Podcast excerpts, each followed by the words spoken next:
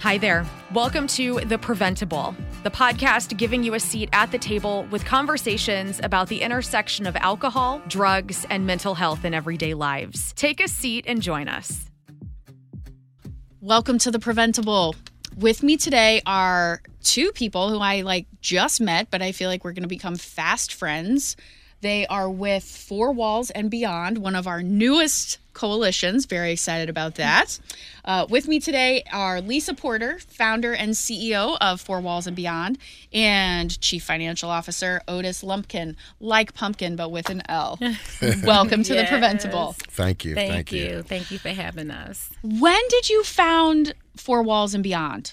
Like, it hasn't been that long, right? Yeah, well, we haven't been on the books that long, but actually, Four Walls and Beyond came to me over 18 years ago. Holy cow, really? yes, my story how Four Walls and Beyond came about. I was incarcerated in the Vandalia Women's Prison from 2004 to 2006. So I did two years in that prison. And during that time, wow, I had visits and could get visits and had family and support and could see my daughter whenever I wanted to. There were women that didn't get visits and they went months and even ah. years that didn't they didn't get visits and they didn't get phone calls.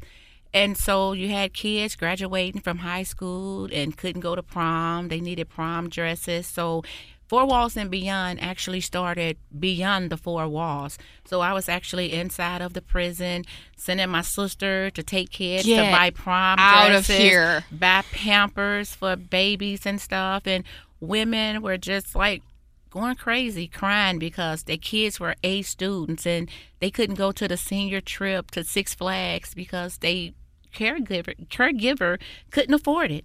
You know, I left one daughter out here. I have one daughter, but you got women that are going to prison that leave five and mm. six kids out here and it's our culture to try to keep the children together and Yep. so mm-hmm. parents do it but you know what the world don't understand no check come with those kids once that Oh, door right. closes Oh, right. behind those kids and the state makes it so hard for these grandparents to like just do a temporary adoption with the children until the parents get out of prison so they're actually trying to take care of six kids on a fixed income living most of the time in a one or two bedroom you know And is that so? You just said so much here that I want to unpack. Mm-hmm. But so, just a logistical question: Is that what is I'll say typical in a situation if a person is incarcerated with, um, let's say, a woman is Mm-hmm. incarcerated with uh, kids? Is it typically a grandparent that assumes sort of responsibility, or is it sometimes like a sibling or s- something like that? Yeah, or whoever wants to take them in. Because, you know, you could have family and no support. You know, there were Correct. women that had brothers and sisters, aunts, uncles that didn't want to take the kids in. So you got some of them would say, well, I'll take these two, I'll take Ah, those right. two. Two of them go to DFS. We have a lot of children that are in DFS that couldn't go with their brothers and sisters. So you said that when you were incarcerated, um, there were people who were not able, who who weren't getting those phone calls and weren't able to really see the kids. Exactly. Why is that? Is it because the Ill- relationship wasn't there? I know With oftentimes it's expensive Exactly. to travel, right? We've done some reunification, like um, so teaching some parenting skills and communication skills Mm-hmm. for people who are about to be um, released, and and to see the family dynamics. I mean, there are some, you know, speaking of walls, some walls that are definitely put up like Oh, yeah. "Mhm, we'll see if this works this time you know how's this gonna play out and then there's also some people that are looking at somebody that they haven't se- they don't know. Like it might be their child but they haven't or their partner but they haven't been with them and don't really know them because there's only so much phone calls and letters can do Exactly. Right. And then the thing about it, most of the prisons are in rural areas. yes So they are Yes. two and three hours away from home. So if the children are with a grandparent that don't have a car, that don't drive, or aunt or sister that have a car but they work and just don't really have that time. And a lot of programs come up to the prison. We got the Girl Scouts, sure um, the boys, the Cub Scouts, and other programs, Let's Start, Moving Beyond Your Past, and other programs that do bust the kids and bring them up. But you're talking like once every six months, as opposed to a every other weekend visit, a once to really a week create phone call that relationship. to create that bond, and th- that's what kids need. That you know to get past and over the trauma that is imposed on children with incarcerated parents. Okay. Otis, I want to bring you into the conversation. Sure. So, how did you get involved in this organization? I mean, did she just pull you in That's and say you're good with money? yeah. Help, help me. Well, no, it happened because I worked with her husband, Mm-hmm. and and we started as a result of us working together. We and we worked in the same department. We started socializing, and so uh, one conversation led to the other, and so he started talking about his wife and the dream and the passion that she had for this organization. And he said, "Man, I know that you have some expertise in putting documents together in terms of forming articles of incorporation and that kind of thing. And so he asked me, could I help them? Uh, I said, let me pray about it. And that was uh, about two weeks. I got back with him at work and told him, yeah, you know, we could we can get together, let your wife know, give her my information, and that's how it all came about. And so it's been, you know, it's been rewarding. So, you have had this idea while you were Incarcerated. incarcerated yourself. Okay. Yes. So, you had this idea, you started making it happen, and then fast forward, uh, or re, yeah, fast forward 18 years, you're a 501c3. A 501c3, yes. But because when I got out of prison, then life hit you. I had to get back to work. I've been in construction for 25 years. So I stayed with my mom when I got out of prison, but I had a daughter that wanted to go to college. And so I had to make it happen. So I work, sent her to college, and then once I'm off work, I do this a little bit.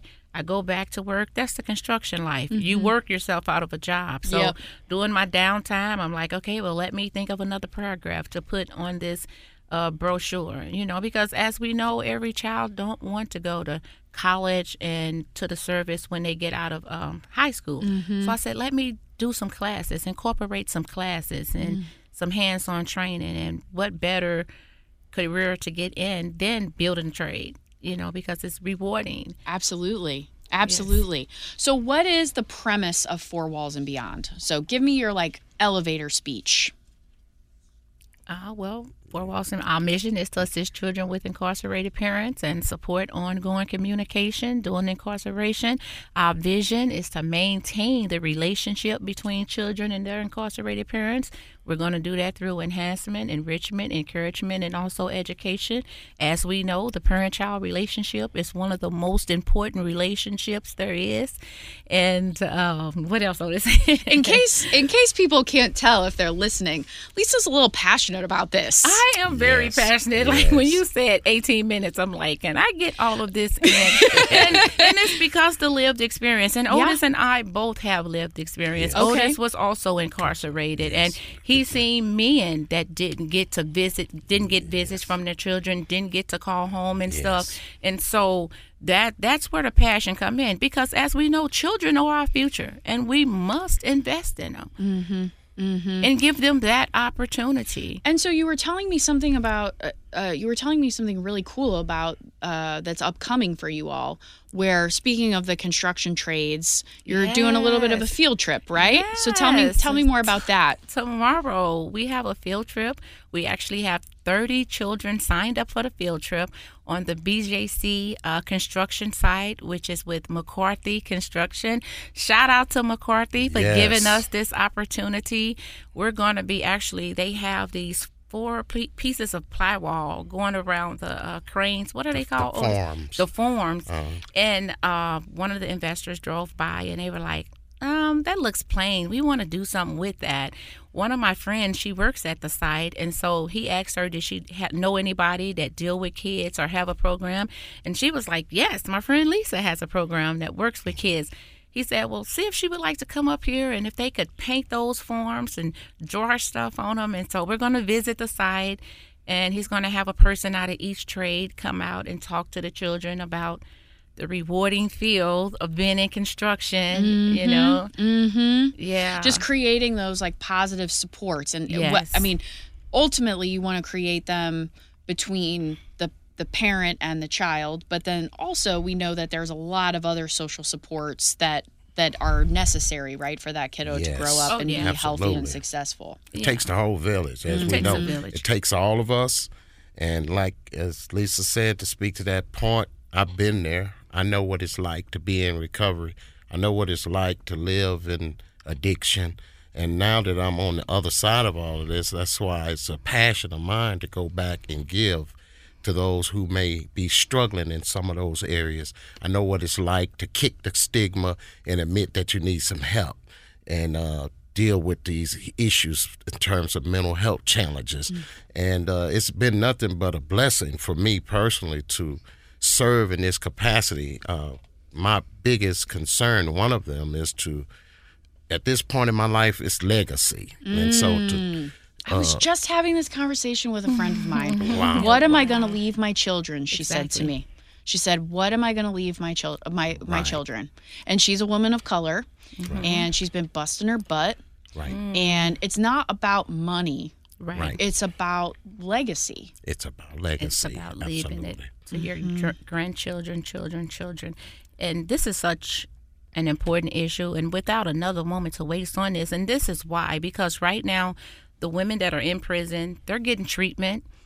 They're having group therapy. They getting counseling. They have church and everything that's going to prepare them to come out of mm-hmm. prison and be their better selves. Whereas we have children out here that are getting no counseling, no therapy, no help. So you send this woman out after doing three to five years or whatever. She's clean, she's sober, she's got her mind right, but you sending her with six traumatized kids.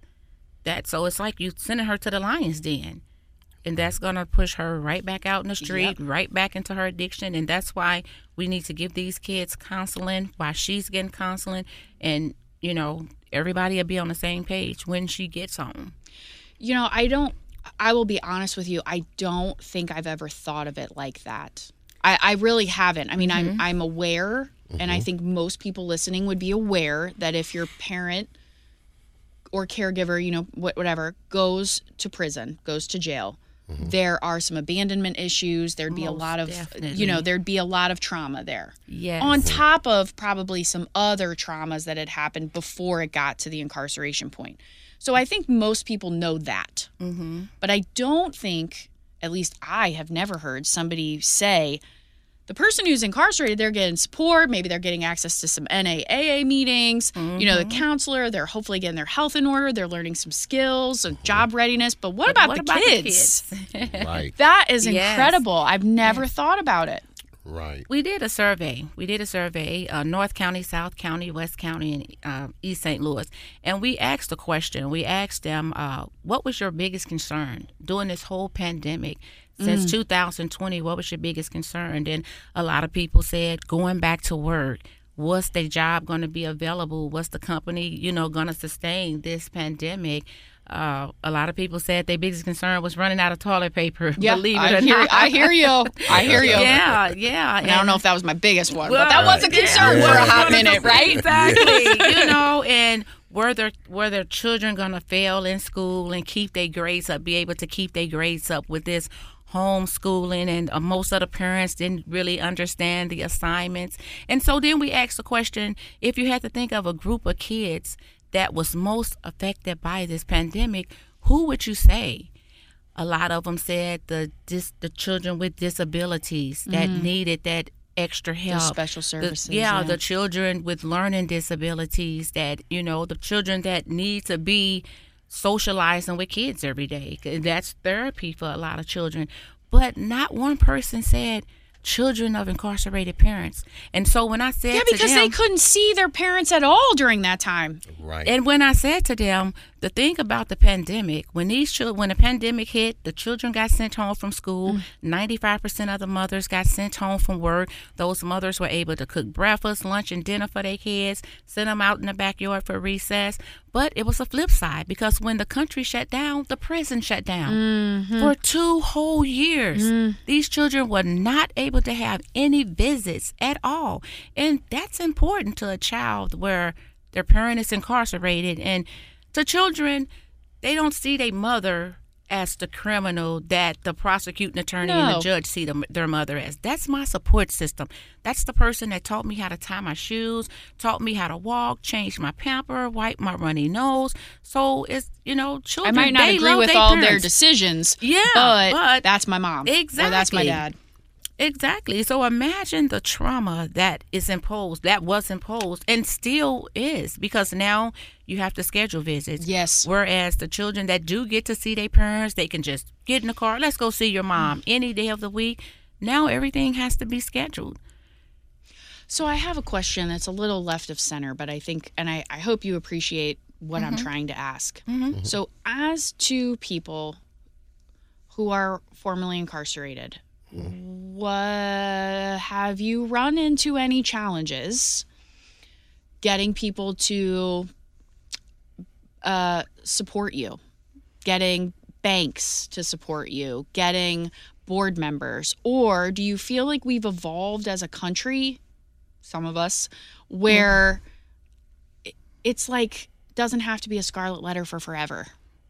Like, you know what I mean? Like, did you run into roadblocks, or for the most part, did you choose to work with people who got it? And we do have some good partners that are taking us by the hand, some good mentors. Living with Purpose is one. Oh, I that, love those guys. Yes. and so Kim and Kevin down there, they, you know, have welcomed us into their organization.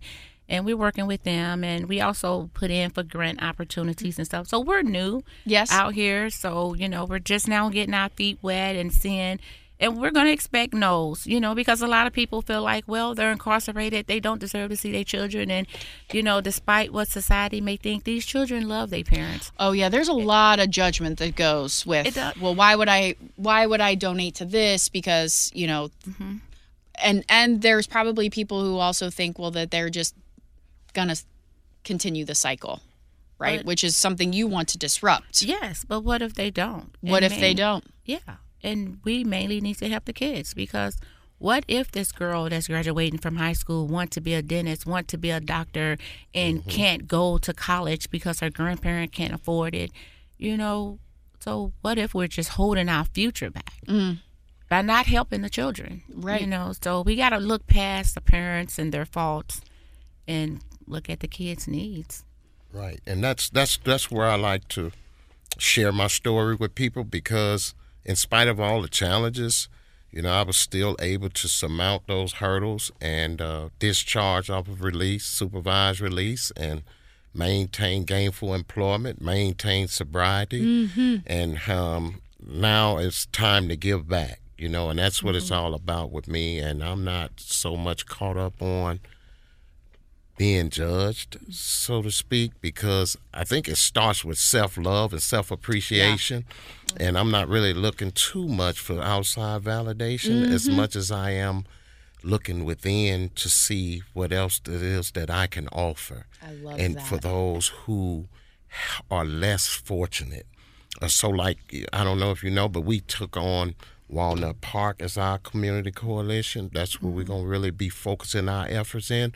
And so, as you know, Walnut Park has been the victim of years of years of disinvestment. It's been mm-hmm. one of the most under resourced, underserved communities, but there's still diamonds in the rough there. And because I know I used to be there, I used to be that guy that sold dope for money. Now I sell hope for free. And I'm telling you, You should that put it that on a works. T-shirt. Yeah, yeah, it's coming soon. It's coming okay, soon. Yeah, trademark. gonna- if you're listening, you can't take that. It's Otis's. That's thank you, thank you. But yeah, uh, this is my whole heart passion is to you know give back. You know Yeah. because I lived it and I know the what lived it's like. experience is so important whether Right. it's with incarceration substance use disorder we we just had a guest on talking about domestic violence you know lived experience is important because it's that empathy piece to say i know what you're feeling Yes. i we don't have the exact same feelings but i've been there Right. and I can understand where you're coming And from and how scared you are and how nervous you are and how Yes. mad as hell you are. Right. And I can empathize with you. Yes, Yes. absolutely. Hmm. Yes.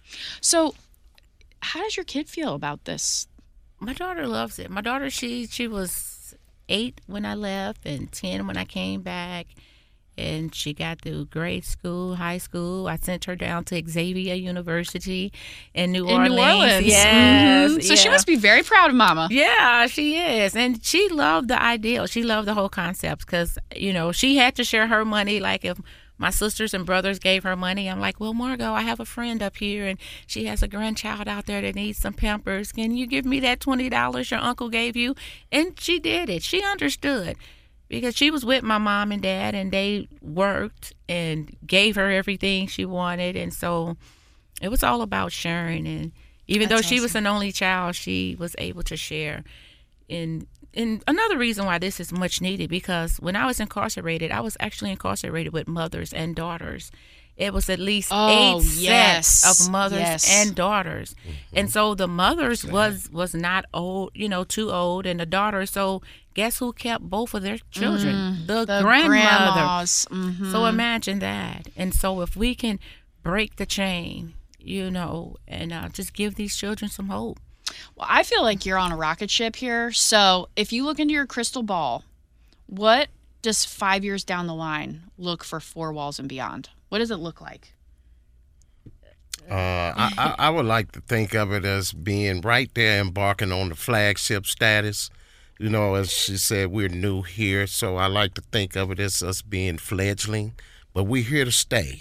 Yeah, Yeah. Make no exactly. so we're about it. sus- solidifying your Yes. presence in the community in five years. Yeah, Oh, we, yeah. we- solidified. I like that. Yeah, we want to we want to uh, just make impact, lasting impact, not just in Walnut Park, but in all of St. Louis, and then all around America, wherever there's a need, by partnering and collaborating with other heart people that has a heart to mm-hmm. care enough mm-hmm. And you have to. to. share enough mm-hmm. to reach back to those who may not have an opportunity except it be for someone.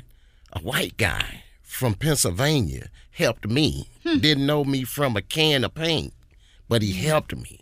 And so that's why I don't subsume all people in one category, regardless of race and ethnic, because it you just never know where you help or who you help may come from. And so that that impacted my life for the good. And now I'm years on the other side of it because of that. And so that's why it doesn't matter to me about race. I'm a equal opportunity mm-hmm. employer, if you will. Just to Are you a pastor? I could feel like I could listen to you talk all it's, day. It's, it's some anointing. like, can I It's get a- an yeah, I am. I serve in leadership. Okay. I serve in Like, leadership in my, amen. in my, I- I'm in my with local you. church. Yes, ma'am. And, uh, you know, so I'm, I'm kind of winded, but on uh, but it's it's my passion. Yes. You know, I, I will you- love humanity, Yes. and I make no apologies. I have for that. goosebumps from both of you all because you Yes. can feel it. You can Yes. feel the passion for what you're mm-hmm. doing. Thank you. And, and do know, I've been home from prison since 2006. Every year, the Department of Correction released two to 3,000 people out here. And so nobody is running back in to help the ones that are still in mm. there or even help the ones that are out here that need help. So my You are. that, my question is, if not us, who? And if not now, Then when? Win. Right. yeah. All right. Uh I feel hopeful today. I feel you are leaving me and it was not just your little mini sermon, but I feel hopeful. Yeah. if people want to help, if they want to, you know, offer some sort of training opportunity, education, um, a collection site for something. I mean, I know the holidays are coming up. Yeah. How can they reach out to you and find out more information? Yeah, well, we do have a website up. It's still under construction. We have Fine. a website. It's at www.fourwallsandbeyond.org. And you can go on the website. There's a donation button. You can click the donation button. It gives you the opportunity to make a one time, a weekly, monthly, even yearly donation. Get it. You it. can, and if you so choose to mail your donation in. We have a new location. We have brick and mortar now. Yes. So our new location is 8712 Goodfellow Boulevard, St. Louis, Missouri 63147. Again, if you want to mail your donation in, the address is 8712 Goodfellow Boulevard, St. Louis, Missouri 63147. And one last thing Go. to add to that is if you're concerned about our status, we are a tax exempt 501c3. yes. Okay. And that we will be glad to give you all of your incentives for making a kind, generous donation to Four Walls and Beyond. It would be like the wind underneath our wings so that we can soar to higher heights to reach these people who may not have an opportunity to have a hand that'll reach back and give them an opportunity of hope. Again, I used to be a dope dealer. Now I'm a hope dealer and I deal it for free. So help me do what I do. Thank you very much. That better be on a t-shirt. With that, we are out. Thank you so much for being on the Preventable. If you Thank like what you're hearing, if you want to find out more about Four Walls and Beyond or just more about all of the awesome community coalitions in the St. Louis region, please consider rating, reviewing, and subscribing to the Preventable. Thank you both. Thank You're you. welcome. Thank you for You're having us. Thanks for joining us at The Preventable, brought to you ad free by Prevent Ed. Prevent Ed works to reduce or prevent the harms of alcohol and other drug use through education, intervention, and advocacy. Please visit their website at prevented.org. Like what you heard? Rate, review, and subscribe to stay up to date with what we are serving on The Preventable.